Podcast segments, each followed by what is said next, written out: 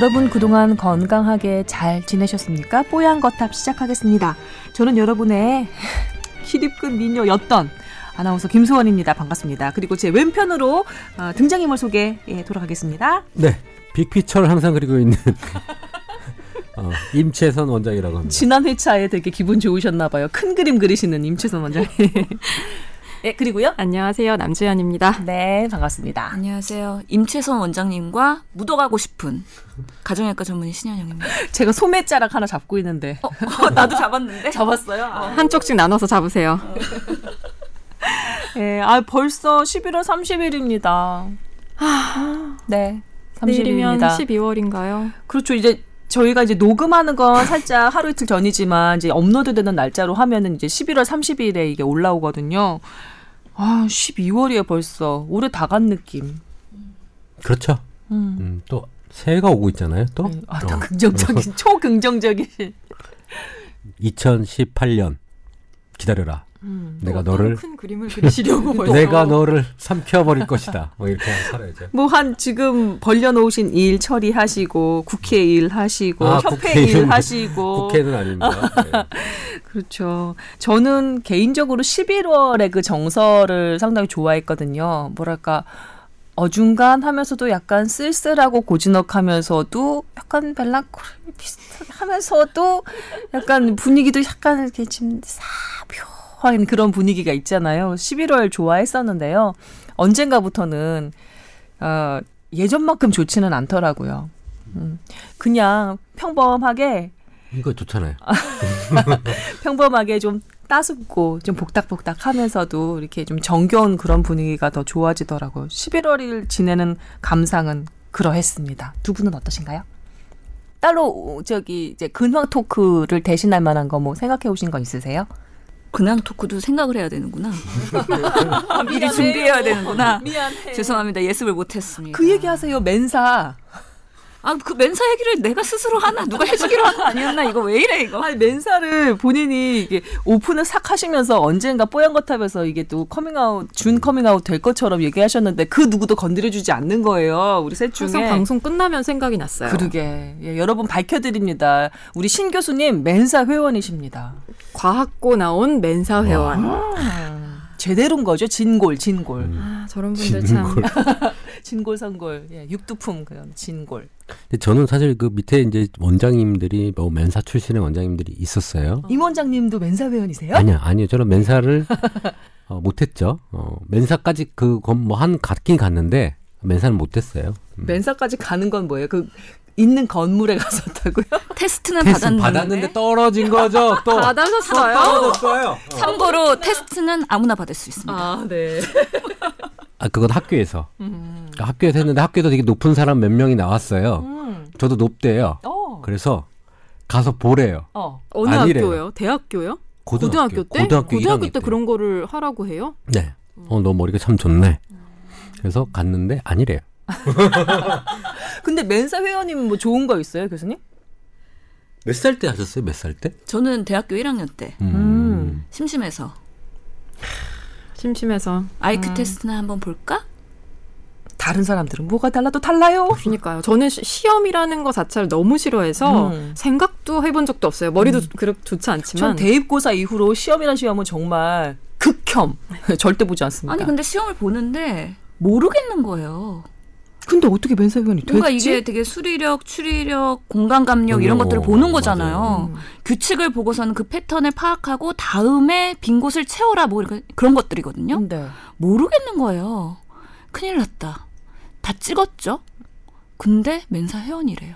그러면 IQ로 테스트한 게 아니라 신기 뭐 이런 걸 테스트한 건가요? 그래서 제가 잘 찍는 게 중요하다. 어. 여기서 알았죠. 아니 진짜 모르겠는 문제가 상당히 많아요. 근데 시간은 촉박하고. 아, 음. 그 통찰력과 직관력이 빛나는 우리 신 교수님 문제가 굉장히 어려운가 보죠. 음, 네. 그래서 갈수록 몇 개만 어려워져요. 맞춰도 그- 통과할 수 있는 그런 걸 수도 있고. 처음에는 되게 자체가. 쉬워요. 그래갖고 쭉쭉 나가다 갈수록 어려워져서 진도가 안 나가요.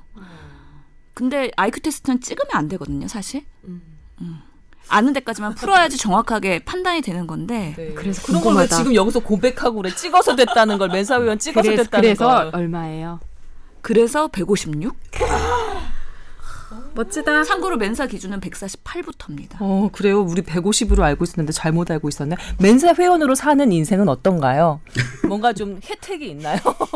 그 덕에 아이 남자 셋을 키우고 있죠. 그렇죠. 예. 예. 똑똑한 큰 아들, 작은 아들, 예. 작은 아들 해서 셋. 그렇죠. 그 아이들이 mensa의 자녀면 뭔가 다를까 하고 열심히 보고 있는데 네. 아직 6살인데 한글을 못 깨우쳤어요. 어, 요즘 애들 6살이면 다 해? 전 몰라요. 어, 제 조카- 조카는 세 살밖에 안 됐기 때문에 몰라요. 이제 말 말하고 있어요. 그렇구나. 음. 좀 늦되지만 잘 될 수도 뭐 있겠죠. 늦게 하는 사람들이 뭐 또 크게 튄다고 얘기도 해요. 음. 예. 뭐 저희 아들은 아직 뭐 말도 못 하거든요. 맨날 뭐 거의 의성어만 하고요. 음. 근데 항상 책을 가져와요 저한테. 어, 책 읽어달라고. 좋네. 좋네요. 너무 힘들어요. 막 10권, 20권씩 가져오니까.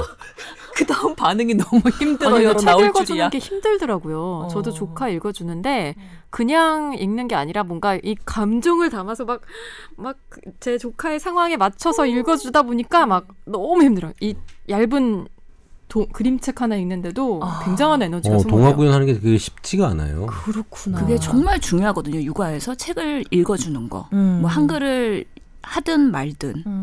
근데 얼마 전에 어느 유치원에 갖고 설명회를 듣는데 제가 직장맘이라 그러니까 딱 무시를 당했어요. 그런 거 있대요. 진짜. 직장맘 애들은 별로 케어를 못 받아서 음. 엄마들이 책도 잘 안 읽어주고 아무래도 느려요. 이렇게 잘 대놓고 못 저한테 얘기하더라고요. 막 예. 이렇게. 아니 누, 아니 만약에 그 말이 맞다 치더라도 누리면 좀 어때요? 맞아. 아 정말 그래서 뭔가 이렇게 자극을 해가지고 남 기자 표정이 진짜. 그러니까 자극을 해서 그 심리를 이용해서 등록을 유도하려는 그런 유치원의 생리가 마케팅 수법인 거죠. 네, 제 후배들도 그렇고 그 애기 엄마들이 제일 잘 듣는 얘기가 뭔지 알아? 특히 직장 엄마들이 잘 듣는 얘기가 아니 아, 잘 아실 만한 분이 왜 그렇게 모르세요? 이거 이거 하셔야 하고 이거 이거 등록하셔야 돼요. 다 해요. 직장 다니서 잘 모르셨구나. 이런 얘기 제일 많이 그러니까 들어요. 강남에서는 어머니 왜 이렇게 강북 어머니처럼 말하세요? 오, 분노.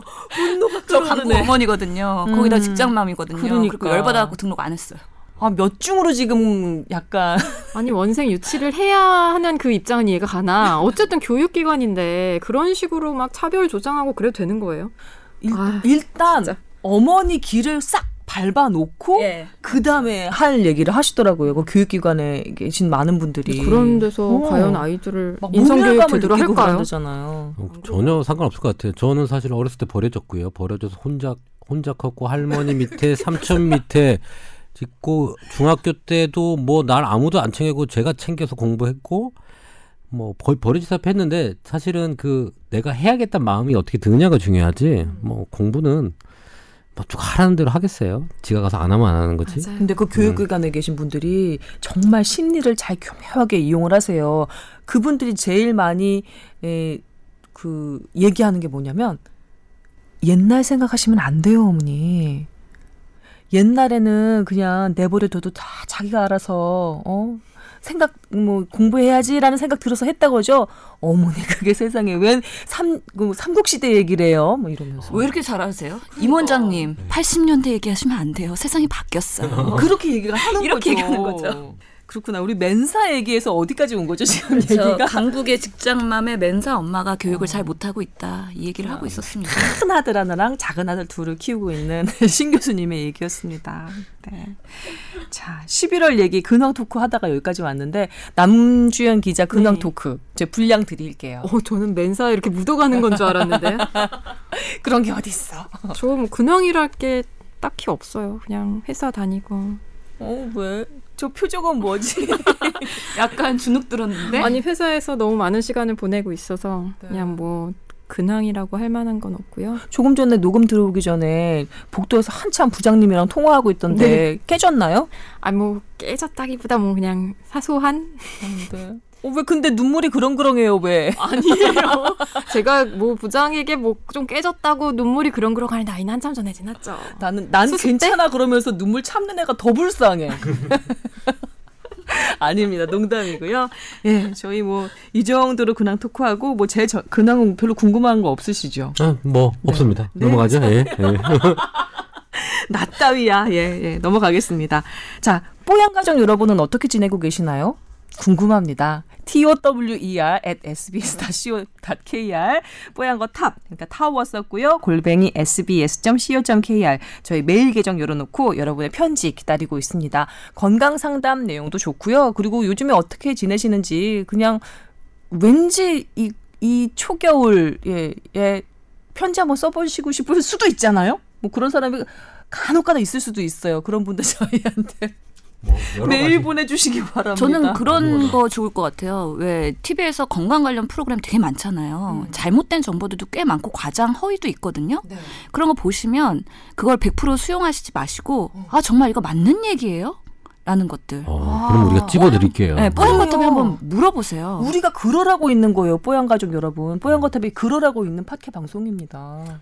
뭐 아무튼 뭐 롱패딩 공동구매권도 올리세요. 그럼 같이 삽시다 저랑. 네. 아 방금 전에 우리 신 교수님 정말 의협 대변인 같은 그런 눈초리였어요. 음, 그런 거 많이 했었거든요. 사실 그죠? 의학 자문. 맞아. 근데 틀린 것들이 워낙 많아서 음. 누군가가 교정을 해줘야 되는데 우리 사회에서 그런 것들을 교정할 수 있는 지금 시스템이나 음. 아니면 그런 기관들이 별로 없어요. 네, 저희 일주일에 한 번씩 꼭꼭 찾아가는 팟캐스트 방송이잖아요. 이게 업데이트도 빨리 되고 즉각 즉각도 그 반응도 나오고 하니까 좋을 것 같아요. 저희 뽀얀 거탑을 이용하십시오, 여러분. 저희를 쓰세요. 의료 고발 프로그램이 되나요? 네, 뭐 그럴 수도 있어요. 저희? 예능부터 시작해가지고 옴부즈맨, 뭐 시사까지 저희 지난 회차에서는 통일 이후에 큰 그림을 그렸어요. 저희가 지금 뭐 통일이 다 됐어요. 됐어. 벌써 아. 얘기 중간엔 다 됐어요. 통일된 북한 뭐. 가야죠. 여기 협회 쪽 사람도 계시고 그 국회 보낼 분도 있고 남 기자님 뭐 할래요? 내가 하나 줄게. 어, 아 이럴 때 순발력 떨어지는 거 티나. 방송통신심의위원회 해라. 그래, 네. 방통위- 줄게. 어. 아니 저 그냥 소소하게 살려고요. 그럼 나랑 같이 밀크티 밀크티. 네네네. 아, 알았어. 알바 할게요. 방통위 위원님은 차관이시던데 아, 되게 높아요. 되게 높. 나는 주연이가 그런 거 잘할 것 같은데. 음. 자, 저희가 또 근황 토크 하다가 시간이 훌쩍 갔어요. 예, 또 하다가 또. 그 다른 데로 넘어가신 분도 계실 것 같아서 좀 걱정이긴 하지만 여튼 계속 들어주세요. 오늘 자 괜찮습니다. 자 사연 보내주신 분은요. 머니볼 이것머니 최종 의견 뽀얀 거탑까지 듣는 골룸러입니다. 이렇게 소개를 해주셨어요. 근데 뽀얀 거탑이 네개 중에 4위네요. 네, 저희 더 분발하도록 하겠습니다. 여튼 감사드리고요. 읽어볼게요. 아, 이번에 헬스클럽 등록하고 운동을 하면서 여러 가지 건강 보조 식품을 해외 구매를 했는데요. 알파 리포산이라는 성분이 들어간 제품이 통관 불가라는 사실을 알게 됐습니다. 근데 따져보니 해외 어느 나라도 딱히 우리나라처럼 제재를 하진 않는다고 하더라고요. 의약품에 깐깐하다는 미국이나 캐나다, 또 유럽, 뭐 일본 어디서도 다 손쉽게 구매 가능한 제품이 이 알파 리포산 성분이라는데 왜 유독 한국만 통관 금지일까요? 그 사실을 알고 정말 너무 열이 받았습니다. 아, 해외 선진국 국민들은 좋은 제품을 싼 가격에 손쉽게 구매하는데, 음, 알파 리포산이 혹시나 치료자로 쓰여서 그런가요? 아니면 제약회사 로비 때문인가요? 왜 우리나라는 아직까지도 해외 직구마저 불가능하게 만들어 놓았을까요? 더 웃긴 건 개인으로 하는 해외 직구는 불가능하지만 일부 쇼핑몰, 예를 들면 쿠땡 같은 데서 똑같은 제품을 더 비싸게 여기 그대로 읽을게요. 예, 뽀얀 가족 여러분. 팔아 제끼고 있다는 겁니다. 이분의 그 마음이 느껴지시죠? 개인이 하면 통관 금지인데 저런 쇼핑몰 같은 데서는 버젓이 팔고 있다는 소리 이거 세관에 뭐 뇌물로 뭐 통관하고 있다는 그런 얘기 아니겠습니까? 하면서 강하게 의심을 표해 주셨고요.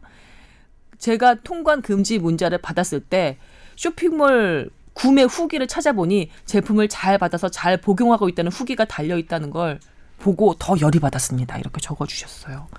네, 이분 지금 단단히 화가 나셨거든요. 저희가 좀 풀어드려야 될 것 같습니다. 우선 알파 리포산에 대해서 조금 설명을 드려야 될 것 같아요. 네. 이거는 우리가 치옥트산이라고도 얘기를 하거든요. 그래서 진료실에서 사용을 하는 그 의약품입니다. 의사가 처방을 할 수 있는 약이고 우선은 그 저공증이 있어요. 사실 이 알파 리포산은 일반적으로 허가된 사항은 격심한 육체 노동 같은 것들을 했을 때 치옥산이 부족할 수가 있거든요. 그럴 때 사용할 수가 있고요.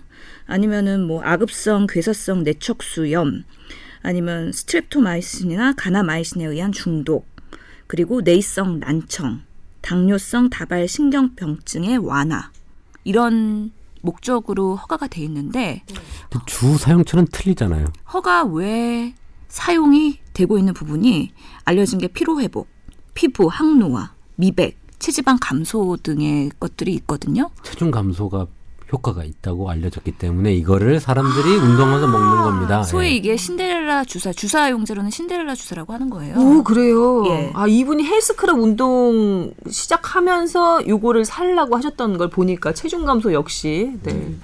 그런 식으로 또 쓰이는군요. 그래서 미용 목적으로는 주사, 영양 주사로서 많이 사용이 되고 있어요. 의원이나 아니면 병원에서는. 네. 제가 이걸 이번에 그 리뷰 논문을 쓰면서 얼마나 그러면 임상적으로 효과가 있는지에 대해서 좀 정리를 해봤거든요. 네. 근데 바- 별로 연구가 없어요. 일부 그 2004년에 아산병원에서 이 알파 리포산이 효과가 있다라고 한 모 교수님이 뭐 체중 감소나 아니면 식욕 억제 효과가 있어서 비만에 도움이 된다고 해서 네. 더 인기가 많아졌고요. 아하. 근데 아직까지는 제대로 된 임상 시험의 스터디는 비만한 중국이 대상으로 한 단기 투여 검사, 뭐 그때 일부에서 지질 개선이나 인, 인슐린 민감성이 호정됐다는 보고가 유일하고요. 다만 부작용 사례도 있어요. 그래서 뭐 백반증이나 피부 위축, 가려움증, 발진, 아나필락시스 쇼크, 심계항진, 어지럼증, 두통, 식욕부진, 오심설사 이런 것들이 있기 때문에 음. 아직까지는 의약품으로 분류가 되어 있고요.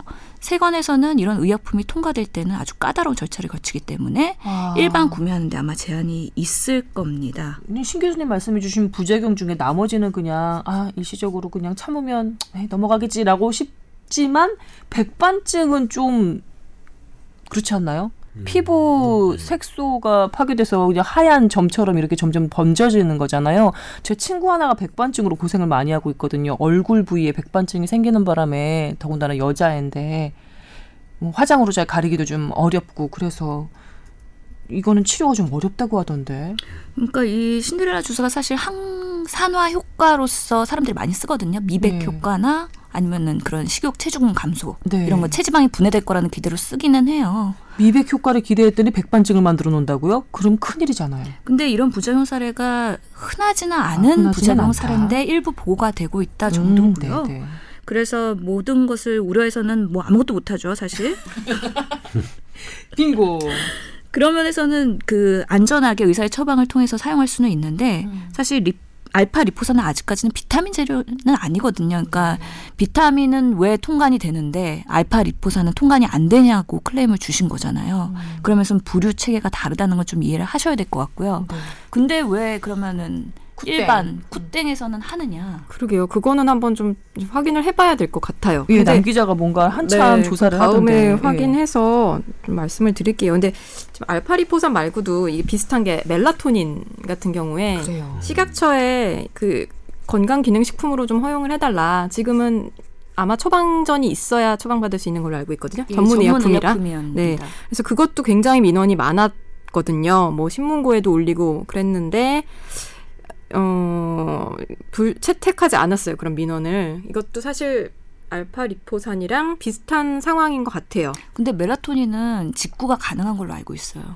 그래서 우리나라에서는 전문 의약품으로 되게 비싸거든요. 한 알에 어, 1,400원 통관이 돼요, 이거는? 예. 멜라토닌은? 그래서 그 해외 사이트에서 직구가 가능하기 때문에 비용적으로 부담을 덜 하기 위해서는 조금 구매를 해갖고 먹는 분들이 종종 있거든요. 근데 그게 용량 상관없이 직구가 다 된다고요? 그것까지는 모르겠네요. 근데 이게 보면 그 외국의 일반 미국이나 이런 약국에서 파는 멜라토닌 양이 뭐 그렇게 큰 차이는 없어요. 근데 본인이 어 이건 너무 약하다고 생각하면 이제 더블 용량 같은 게 좀 올라간 것들이 있거든요. 근데 그건 본인이 적당히 알아서 이제 먹으라고 얘기를 하는 거죠. 외국에서는. 근데 우리나라에서는 아직 어 의약품의 분, 분류에 돼 있기 때문에 좀 어려워요. 사실 근데 알파 리포익 사실 저는 저도 써봤는데 별 그런 부작용은 사실 못 느꼈거든요. 뭐 그렇게 좋아진다는 느낌도 못 들었고 음. 뭐 그게 부작용이 있다고 느끼지는 못해요. 사실 네. 그 건강보조식품, 뭐 비타민 제제를 포함한 그런 제품들의 특징이 그거 아닌가요? 딱히 좋아지는 것도 모르겠지만 그다지 부작용도 모르겠는 것들이 그런 부류로 이제 이렇게 카테고라이징이 되더라고요. 근데 지금 알파 리포산 같은 경우는 이분이 궁금한 건 그거예요. 다른 나라에서는 뭐 멜라토닌도 그렇고 이 알파 리포산도 그렇고 얼마든지 그냥 손쉽게 일반 소비자가 구매할 수 있는데 왜 우리나라는 개인 소비자가 구매하는 것도 또 해외 직구로 하는 것도 이렇게 막아놓느냐? 우리나라 사람들은 못 믿냐? 뭐 이런 거 아닐까요? 그럼 미국의 어떤 주는 마리하나를 합법적으로 하는데 그 마리하나 쓰는 건 뭐 괜찮냐 이렇게 하는 거 똑같은 거 아닌가요? 그, 그 정도의 차이 있잖아요. 마리화나는 환각 효과도 있고 그러지 않나요? 그 나라마다 그 의료 시스템이 달라서 그런데요. 사실 미국은 의료의 접근성이 매우 어렵습니다. 오바마 아. 케어가 나올 정도로 아, 그치, 뭔가 그치. 감기로 병원 가기 힘들거든요. 음, 음. 가서 100달러는 기본적으로 나오고요. 아.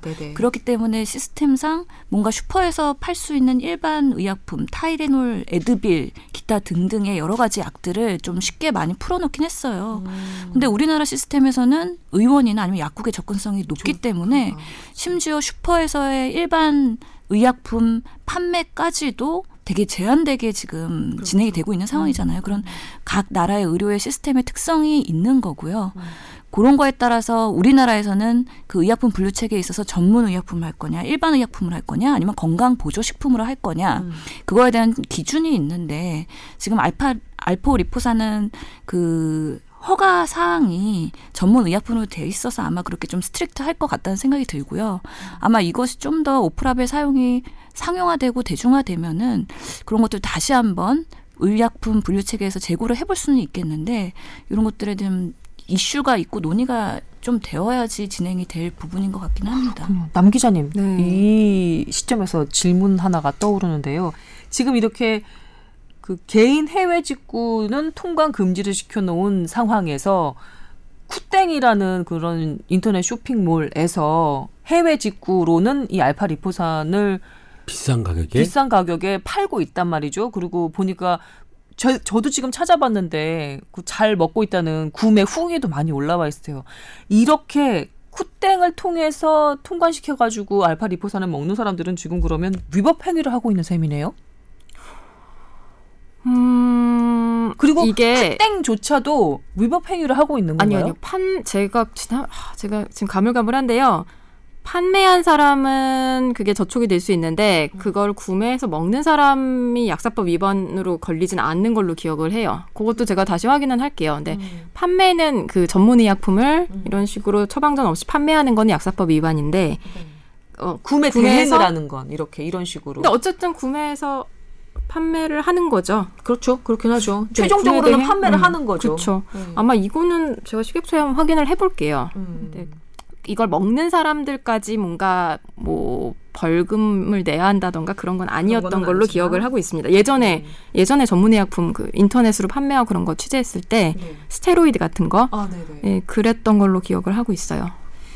그렇군요. 그러면 남 기자가 추가 취재를 해서 다음 회차에 어, 이그 통관 관련한 여러 가지 네. 예, 제반 얘기들을 좀 네. 더 추가해 주시는 걸로 하고요. 근데 아까 신 교수님 잠깐 말씀하셨지만 이게 이제 이분 이걸 드시고 싶은 입장에선 굉장히 화가 나는 일이긴 한데 네. 진짜 그 편의점에서 어떤 약을 더 팔 것인가 편의점에서 쉽게 살 수 있게 하자 그러면서 약품 하나 둘 늘리는 것만 해도 굉장히 이 복잡한 문제거든요. 네. 막 제약 협회 뭐 온갖 단체들 다 해가지고 어, 굉장히 많은 로비와 복잡한 일들이 있는데 임 원장님 왜 그러세요? 네? 많이 힘드셨어요. 아, 절레절레 눈을 힘들죠. 지끈 감고 절레절레 하셨어요. 그러니까 이걸 또 이제 관리하는 이 전문의약품 관리하는 쪽에서는 아마 이거는 말도 안 되는 일이라고 생각할 것 같아요. 이거 허가를 해주는 식약처 입장에서도 그렇고, 그러니까 조금 많이 불편함은 있으시겠지만 너무 이렇게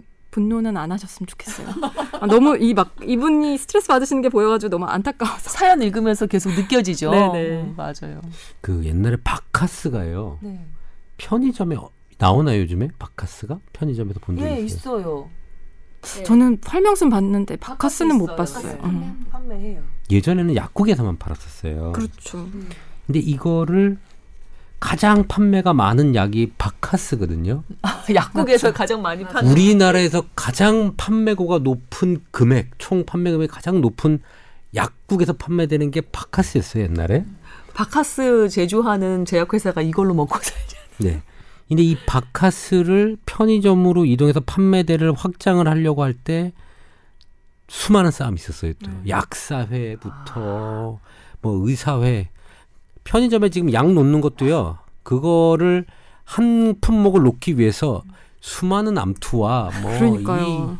과정이 얼마나 복잡하게 되는지 모르실 겁니다. 이게 어.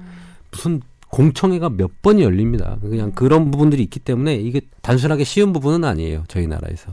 음, 여튼 우리나라에서 그렇긴 한데 바카스를 편의점에서 팔게 된 그 제약회사는 쾌재를 불렀겠네요. 그렇죠.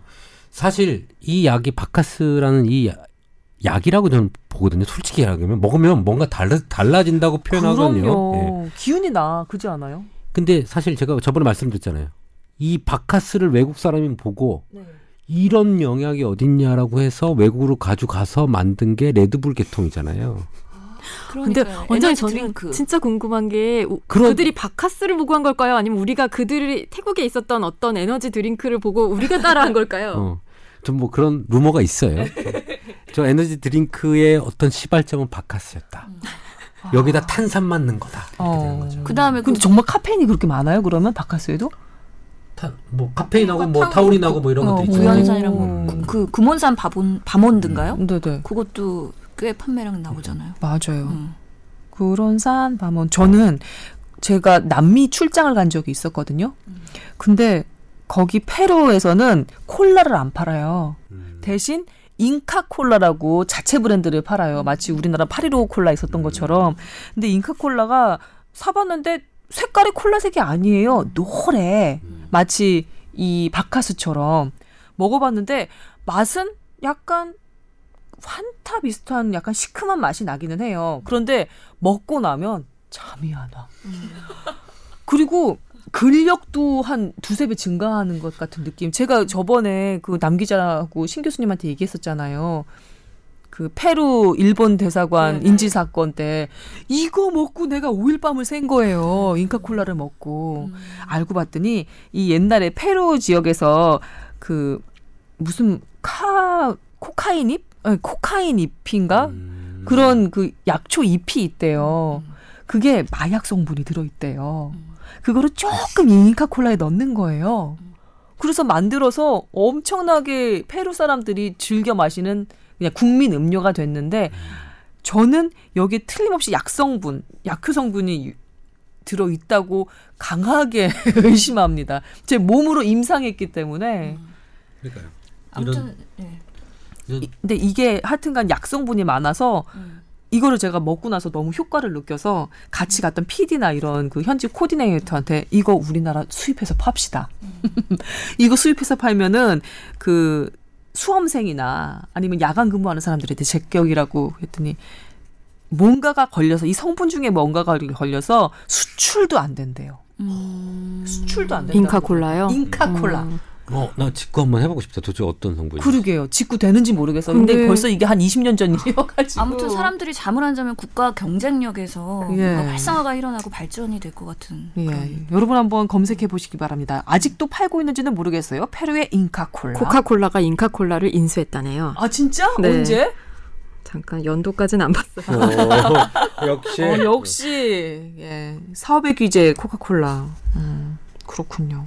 어, 무슨 얘기하다 여기까지 왔죠? 네? 바카스 얘기. 네, 바카스 아, 얘기. 약을 판매하는 데 있어서 약국에 어 이제 편의점에 약을 놓는 거에 대해서도 많은 이견이 있고 뭐 여러 가지가 있다가 그렇게 얘기하다가. 잉카콜라까지 왔군요. 잉카콜라가 한때 우리나라에 수입이 됐었네요. 아 진짜? 네, 네, 됐었대요. 알기로- 지금은 중단됐는데 네. 2013년 3월부터 2015년 말까지 시중에 판매가 됐었답니다. 오, 제가 먹었던 건 1990몇 년이기 아유, 때문에 90년대 얘기를 인지하고 계세요. 그렇군요. 아니 근데 그때 그 당시 너무 확연하게 제가 기억이 나거든요. 이게 수출하는데도 뭔가 걸리는 성분이 있기 때문에 수출마저도 못한다고 그랬었어요. 근데 지금은 역시 수입 안 되고 있는 상황이고 판매는 어쩌려나 모르겠네요. 여튼 궁금하시면 한번 검색해 보시기 바라겠습니다. 시간이 많이 지났어요. 네. 또 저희가 얘기하다 보니 시간이 지났는데 아 오늘 시작할 때는 앞서서 그 보- 오늘의 주제 예고 말씀을 못 드렸는데 에, 감안해 주시고요. 지금부터 뽀얀 거탑 후반부 시작하겠습니다. 오늘의 주제로 넘어가겠습니다.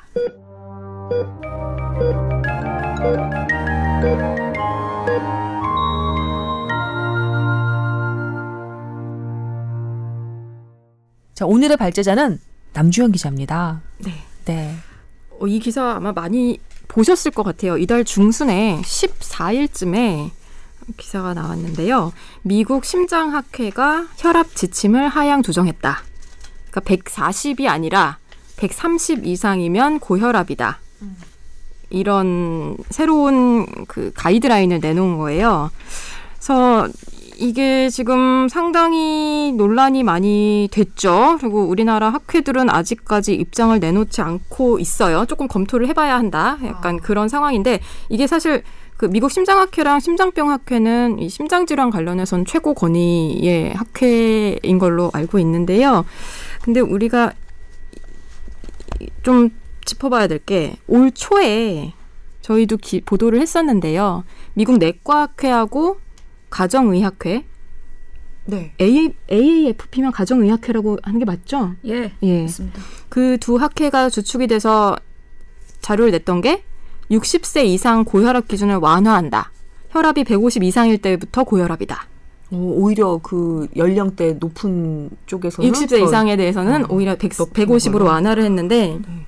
140이었던 걸 150으로 그리고 이번에는 역으로 고령자에 대해서도 140에서 130으로 낮춘 거예요. 그러니까 두 양쪽 학회들이 지금 약간 대립을 하고 있는 상황이거든요. 오, 이게 웬일이래요? 가정의학 그 미국 가정의학회 같은 경우에는 이 가이드라인이 나오고 나서 아예 자기는 홈페이지에 띄웠어요. 이- 이번에 뭐 미국 심장학회에서 이걸 발표했는데 우리는 우리가 올 초에 그 발표했던 그 가이드라인을 여전히 지지한다.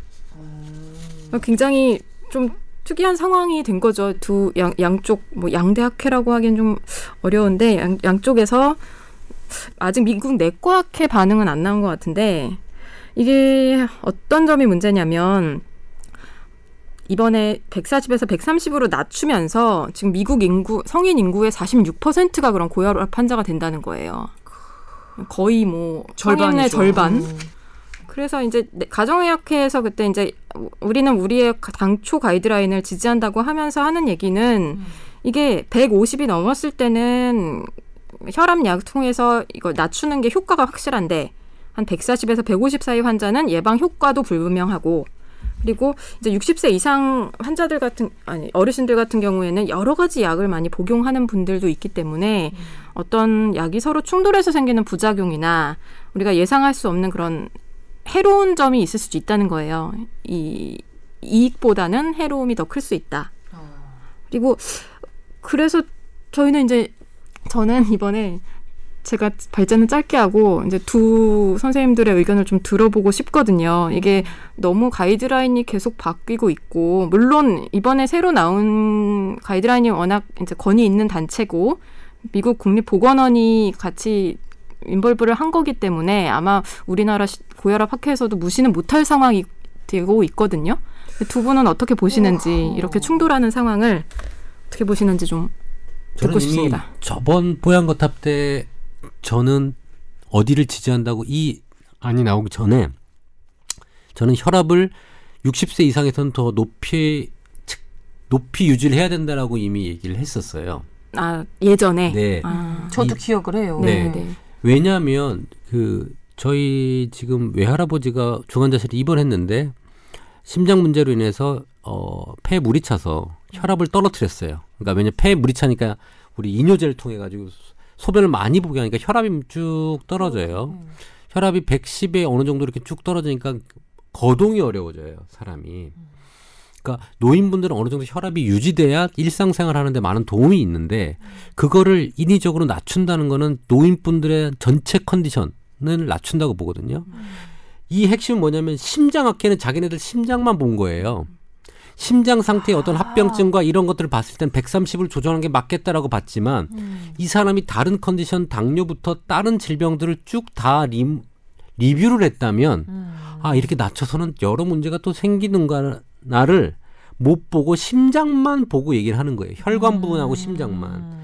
다른 어떤 건강 상태나 이런 거를 봤을 때 가정의학회나 이런 데서는 어, 너무 낮추니까 다른 것들이 문제가 생기는데라는 인식으로 높게 유지하자라고 얘기를 했던 거거든요.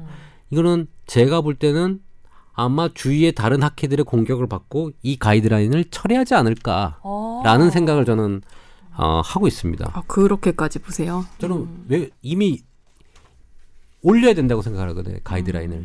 그러니까 그 140 원래 140이었잖아요. 고혈압의 진단 기준을 140으로 본 거. 옛날엔 130이었다 140으로 올라가서 아 이게 합당하다라고 했고 노인분들은 150까지 보는 게 합당하다라고 바꿨을 때 이렇게 가야 됩니다. 왜냐하면 저는 그렇게 설명을 했는데 지금 심장학회가 반기를 들고 나왔어요. 물론 이게 무슨 뒤에 뭐 우리 고혈압 약을 파는 회사의 로비가 있었는지 뭔지는 모르겠지만 전체적인 그림을 빅피처럼 못 보고 또 심장과 혈관 부분에 심장병 쪽만 지금 포커스를 해서 데이터를 가지고 이랬으니까 더 낮춰야 된다라고 지금 얘기를 하는 거거든요. 어. 우리가 갑상선 수술을 어떻게 할 때 암 발생률 이런 것들 때문에 이렇게 해야 된다고 해가지고 조그만 암까지 수술했는데 결론적으로 봤을 때는 그게 수, 어, 수명과 관련이 없고 이걸 나중에 확인 한번 해봐야 될 거예요. 당신네들이 이거랑 그러면 140으로 했을 때 평균 생존율 이런 걸 비교를 해야 돼. 심장병만 보지 말고 다른 것들 때문에 돌아가는 원인이 커진다면 이 기준이 맞겠어요? 틀리겠죠. 저는 그 생각에는 아직 변함이 없습니다. 아, 네. 저는 나이 60이 될 때 150의 혈압을 갖고 살 겁니다. 이미 어, 에너지의 어떤 근원이 심장일 수도 있거든요. 이게 혈압량이랑 혈액 박출량이 떨어지면 또 다른 연구를 솔직히 얘기 들으면요. 혈압이 떨어져서 혈, 심박출 혈압이 문제가 아니라 물론 심박출량이라고 하는 거는 심장에서 나가는 혈액량인데 심장이 한번 펌프질 했을 때 뿜어내는 혈액의 양. 양이에요. 그거는 혈압 곱하기 혈액량이에요. 그렇겠죠? 예, 예, 예. 근데 혈압이 떨어지면 심박출량이 떨어져요. 심박출량 대비 치매 비율이 뭐 7, 8배가 차이가 나요. 노인 그러니까 심박출량을 기준으로 치매 환자가 급증을 하는 거예요. 심박출량이 떨어지면. 어. 그래서 저는 치매를 안 걸리기 위해서 혈압이 조금 높아도 음. 혈압 높아서 갑자기 급사를 할 수는 있겠지만 심장 근데 저는 치매로 살고 싶진 않아요. 잔잔하게 치매로 살고 싶지 않아 심박출량을 높여서 어. 치매는 안 걸리고 그렇게 살아가겠다라고 저는 마음을 굳혔습니다. 근데 심장내과 선생님들은 그런 말씀 하시더라고요. 그러니까 예전에는 우리가 뭐 한 70, 80 살던 시절과 다르게 이제 100세를 100세까지 살아야 되니까 혈관 건강도 생각해서 낮춰서 오래오래 우리 혈관도 건강하게 유지를 해줘야 된다. 그렇게 또 얘기를 하시기도 하세요. 그러니까 어, 선택일 것 같아요. 혈압약 먹을래라가 아니라 당신은 혈압약 이게 높아서 먹어도 됩니다. 근데 혈압약을 먹으면 사실 치매 위험도가 올라 왜 아까 심박출량이 떨어지는지 확인해 보고 그러면 그 차이가 퍼센트를 보고 치매 확률은 좀 더 올라갑니다. 이런 설명까지 사실은 심장 전문의가 해줘야 되는데 안 하고 혈압만 조절하잖아요. 그렇죠. 다른 이 심박출량이나 여러 가지를 떠, 떨어져서 오는 재반에 대한 얘기들을 한다면 그걸 선택권은 환자한테 있어야죠. 혈압만 볼 게 아니라. 정말 임 원장님 통합 의료계의 거성 같은 그런 말씀이셨죠. 심장만 보니까 그런 얘기를 하지 전체적으로 봐야지라는 말씀이셨습니다. 근데 저 하나만 더 얹을게요. 제가 그 한 30대 이전까지만 해도 아주 꽤 심, 심각하다고 할 수 있는 저혈압이었거든요. 50에 80, 막, 막 40에 뭐 85, 뭐 이런 식으로 아주 그 정도면 꽤 저혈압인 거죠. 네, 저혈압이에요. 네. 그런데 이 저혈압인 환자들이 오전에 맥을 못 춥니다. 일어나서 점심 먹기 전까지 사람이 시체 같아요. 그냥 좀비처럼 살아다니는 거예요. 기운도 안 나고 소리도 잘 안 들리고 감정도 제대로 일어나지 않고 몸도 저릿저릿한 것 같고. 그리고 나중에 좀 활동을 해서 뭐 심박출 무슨 양? 예. 여튼 혈압이 약간 높아지면 그 다음에 사람 사는 것처럼 사는 거예요. 저는 이 그 고혈압 저혈압 그 문제가 일상생활의 질에 와 질과도 상당히 밀접한 영향이 있다고 봅니다. 저혈압 혈압만 낮다고 해서 그냥 심장 뭐 올해 100살까지 쓰고 이게 문제가 아니라 혈압이 낮아지면 일상이 정말 무기력해지는 경우가 너무 많아요. 제가 제 몸으로 느껴봐서 음, 이거는 확실히 말씀드릴 수 있습니다. 저는 이렇게 환자를 좀 오래 보는 타입이니까 오- 오랜 기간을 보는데요. 만약에 김소은 아나운서 같이 저혈압으로 평생 살던 사람이에요. 근데 20년 지나니까 내가 혈압이 정상으로 왔어요. 제가 지금 그런 네, 상황 그런 상황이에요? 그러면 이 사람은 혈압이 올라간 걸까요? 정상일까요? 그 저는 뭐예요? 그러면 저는 진짜 저 같은 경우는 아주 꽤 많을 텐데. 이거는 고혈압이라고 저는 판단해요. 그러니까 전 왜냐면 환자였어요. 정상 환자가 140이 됐을 때 고혈압이라고 판단하는 거고 단면으로 보지 말고 80인 사람이 110이 됐을 때 이건 옛날보다 고혈압이 된 거예요. 왜냐하면 내가 혈액 순환이 안 되니까 혈압을 올려서 순환할 수 있게끔 몸이 변화했던 거라고 봐야 되거든. 아니면 질병이 있든지 그렇게 올라오는데 이 사람이 고혈압이. 근데 이 사람은 정상. 그 다음에 예전에 정상이었다고 올라서 하는 고혈압으로 약 먹고 한 군데 지금 다 모으는 거거든요. 사실은 예전의 혈압도 난 중요하다고 생각을 해요. 저 위험한 건가요, 아니에요. 선생님?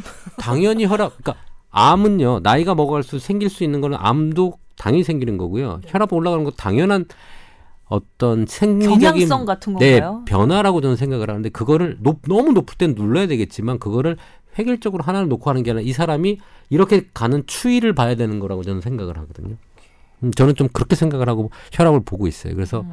어느 정도 혈압을 높게 유지하는 걸 저는 좀 선호하는 편입니다. 아하, 음, 네. 상태를 봐서 저는 혈압을 안 혈압약을 안 써봤겠어요. 어, 좀 중환자일수록 그 다음에 몸이 컨디션이 안 좋은 사람일수록 혈압을 혈압약을 맞추는 것을 기준했을 때 다른 컨디션들이 많이 안 좋은 걸 제가 경험을 해봤기 때문에 네. 혈압은 조금 버리고 차라리 다른 컨디션을 올려서 사람의 살, 삶의 질을 올리는 게 저는 좀 더 좋지 않겠나라고 생각을 하거든요. 네. 교수님. 그러니까 이번 가이드라인 발표하면서 조금 더 환자들한테 엄격한 고혈압 조절을 해야 되겠다. 이런 것들이 임상이들한테는 조금 느껴지는 하나의 계기가 된 거죠. 근데 이 혈압이라는 게 지금 가이드라인도 그렇지만 미국 가이드라인이에요. 그래서 이게 한국 사람한테 100% 적용될 수 있느냐. 아, 그거는 아니다. 그렇죠. 인종적으로도 다르니까. 그럼요. 그래서 이런 가이드라인이 변화할 때는 당연히 근거가 있어야 되고 대규모 임상들이 있어서 이런 것들을 근거로 지금 가이드라인이 변하기도 하고 다시 돌아오기도 하고 그러는 거잖아요. 네. 아직까지는 우리 한국이나 아시아 인종에 대한 그런 데이터가 어떤지 좀 더 면밀히 볼 필요는 있어요. 음. 특히 이번에 발표된 가이드라인도 보면은 그래서 130에 80이면 고혈압이다. 무조건 치료하자. 이게 아니라요.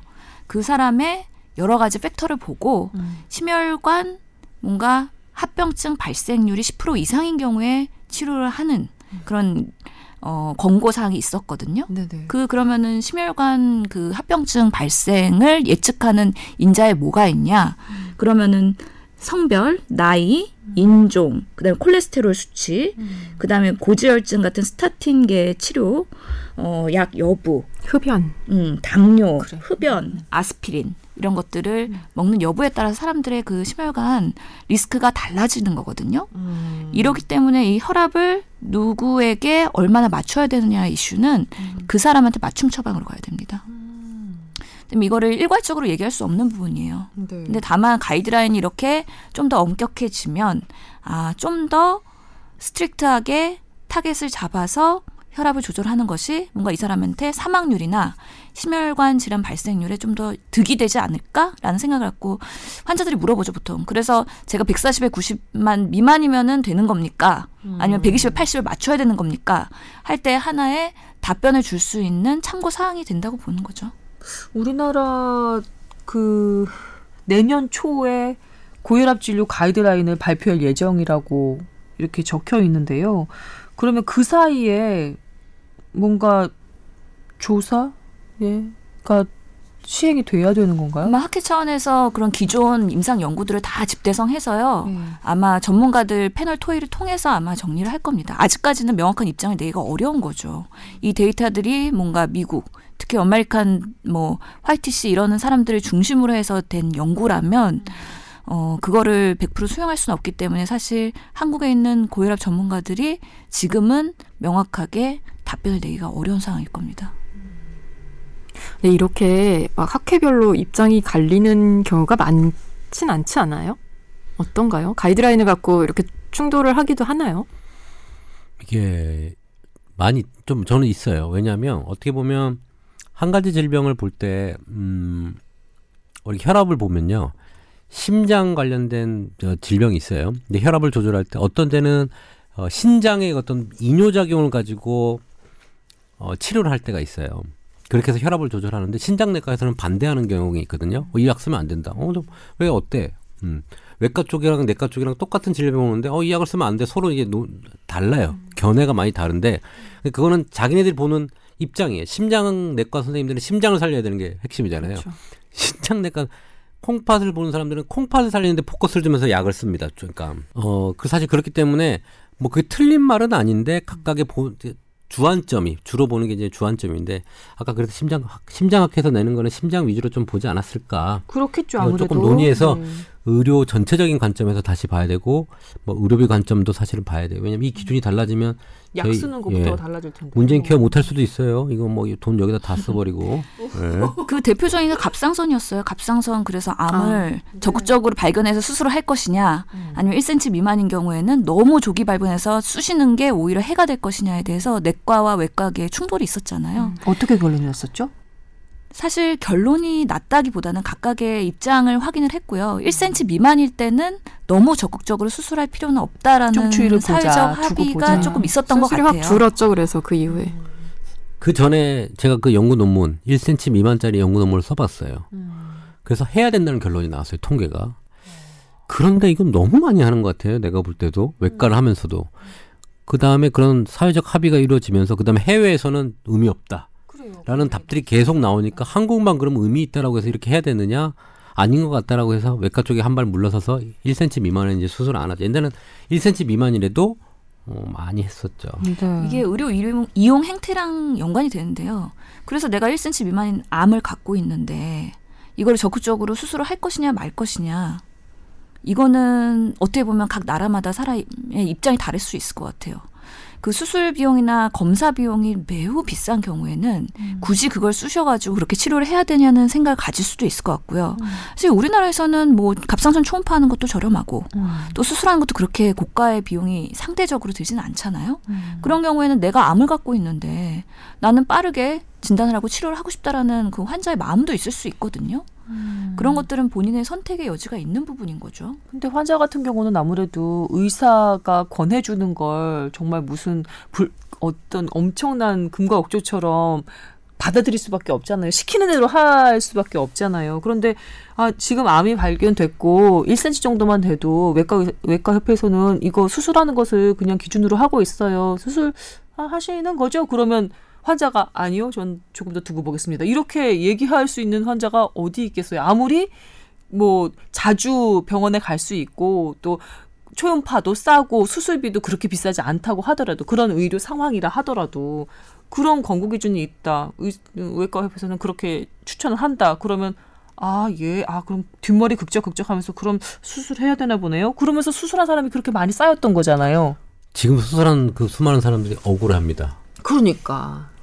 아, 그거 계속 약을 또 먹어줘야 되잖아요. 이제 절제해 놓고 나면은 그 맞아요. 호르몬이 안 나오니까. 그렇긴 한데 그게 이게 악성으로 진행이 될지 안 될지를 지- 미리 뭐라 그럴까요? 확인할 수 있는 기, 그게 없다면서요. 검사법이라든가. 없어요. 수술해봐야 나요. 그러니까 갑상선 그러니까 외과라는 게 이게 수술해서 조직이 나와서 조직에서 보고 이게 암세포 변형인지를 봐야 되는데 이게 뭐 우리 바늘로 찔러서 하는 거에는 한계가 있고요. 그래서 조직을 보고 판단하기 때문에 몰라요.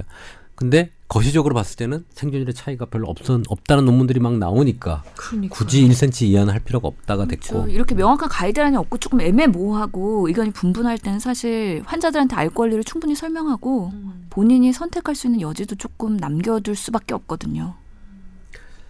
이 심장 지금 고혈압 진- 진단 기준도요 좀 보, 지켜봐야 될 것 같아요. 우리 뽀얀거탑 시- 청취자분들은 좀 지켜보고 대응을 해도 늦지 않으니까 네.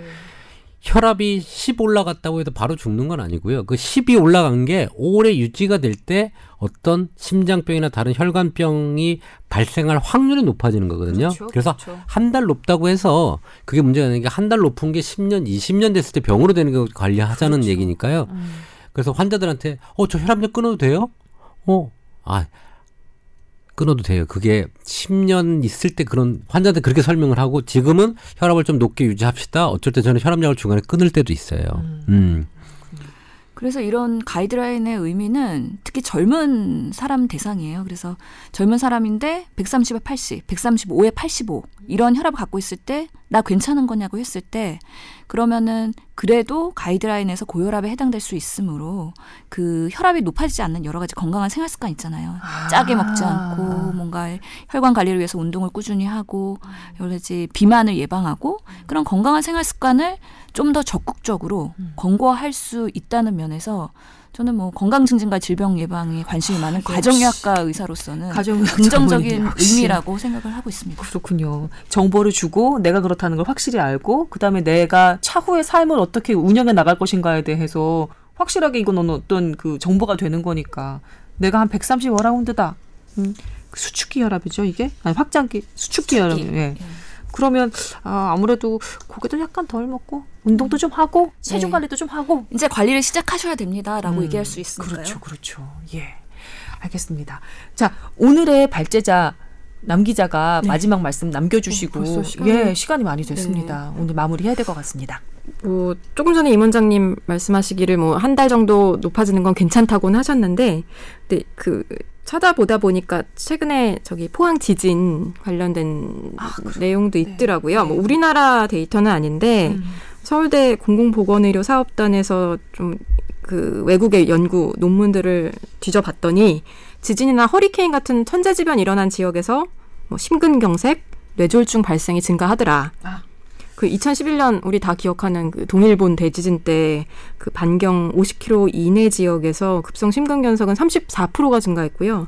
뇌졸중은 42%나 증가를 했대요. 상당한 네. 음, 그리고 혈압이 높아졌네요. 11 정도 평균 올랐다고 하거든요. 그러니까 그 지역에 계신 분들 뭐 조금 시간이 지나긴 했지만 혈압 고혈압 환자이신 분들 특히 좀 관리 잘 하시고 네. 예, 시- 건강에 신경을 쓰셔야 될 것 같습니다. 예, 남 기자가 맨 마지막에 아주 중요한 포인트를 짚어준 것 같습니다. 그런 자연재해가 있을 때 아무튼 우리가 외상 후 스트레스 장애라 그래서 정신적인 그런 질환들에 대해서 관심이 많은데 그것뿐만 아니라 사실 스트레스 받으면은 혈압도 올라가고 당뇨 조절도 잘 안 되거든요. 그렇기 때문에 만성 질환이 있으신 분들은 더 관리를 철저히 할 수 있도록 건강에 신경을 써야 된다는 생각이 듭니다. 포항에 그 친지분들 있는 음, 우리 뽀얀 가족 여러분 전화 한 통 넣으셔서 당뇨 있으시냐 심장 뭐 좀 고혈압 약 드시고 계시냐 한번 체크해 보시고 이러이러하다는 그 사실 혹시 알고 계시느냐 더 한번 더 챙겨 주시는 게 어떨까라는 생각도 들었습니다. 예. 원장님 마지막으로 멋진 말씀 하나 남겨 주시죠. 음, 건강은요. 네. 어, 자기가 만들어가는 거예요. 자꾸 약에 의존하지 말고요. 음, 이거 약 병은 다 떠나서 자기가 좀 만들어보고 좀 오세요. 다 맡기려고 와서 이거 어떻게 해야 돼요? 아, 밥을 줄이세요. 먹지 마세요. 사실 이런 얘기를 더 하고 싶고 당신 때문이라고 말을 하고 싶지만 아, 본인이 해서 해결할 것참 많은데 병원 문턱이 너무 낮구나라는 생각을 사실 많이 할 때가 있어요. 좀 본인들이 조금 건강을 챙겨야 되는 시점 우리한테 맡기지 마시고 조금 그렇게 했으면 좋겠어요. 그런 면에서 정확한 건강 지식을 전달할 수 있는 이런 뽀얀 거탑 프로그램 마지막까지 깨알 마케팅에 홍보. 힘써 주시고 진짜 네. SBS 직원 된 건가요? 준 직원 명예 직원. 명예 직원으로 예. 어, 하나만 보탤게요. 어, 예, 아까 좋습니다. 이제 임 원장님은 이제 환자분들한테 필요 상황에 따라서 약 끊으라고 하신다고 했는데 이- 그거는 이제 의사의 처방이 있으니까 가능한 거고요. 혹시라도 오늘 듣고 어 나- 치매가 걱정되니 나 고혈압 약 끊을래. 그 그러시면 정말 안 된다는 거. 예, 정말 아, 설마 그러시려고 어, 나는 남주현 기자가 너무 좋아. 그러게. 이거 디테일을 챙기잖아. 정말 디테일을 제말 챙긴다, 듣고 뭐. 그렇게 한다고 하면 사실 그건 말이 안 되거든요. 의사들 네. 입장에서는. 근데 아니 저는 근데 그럴 수 있을 것 같아요. 어, 어, 그렇게 생각할 수 있어요, 음. 환자분들은. 하여튼 나중에 찾아보세요. 심박출량하고 치매 관련도가 있으니 저는 그렇게 살겠다는 거거든요. 근데 그거를 저 따라라는 얘기는 아니고 어 그런 기준이 어느 정도 조금 다르니 어 나이가 있으면서는 조금 고민해봐라라는 팁을 던진 그렇죠. 겁니다. 예. 정확히 알고 의사와 상의하세요. 의사와 상의하세요. 예, 뽀얀 가족 여러분께서는 저희가 이렇게 짚어드리기도 전에 이미 알고 계셨을 수도 있지만, 예, 그래도 높아시면 한 번 더 말씀드립니다. 자, 세 분 수고하셨고요. 예, 12월에 이제 만나야 되겠네요. 예, 모두 고생하셨습니다. 다음 주에 뵙겠습니다. 감사합니다.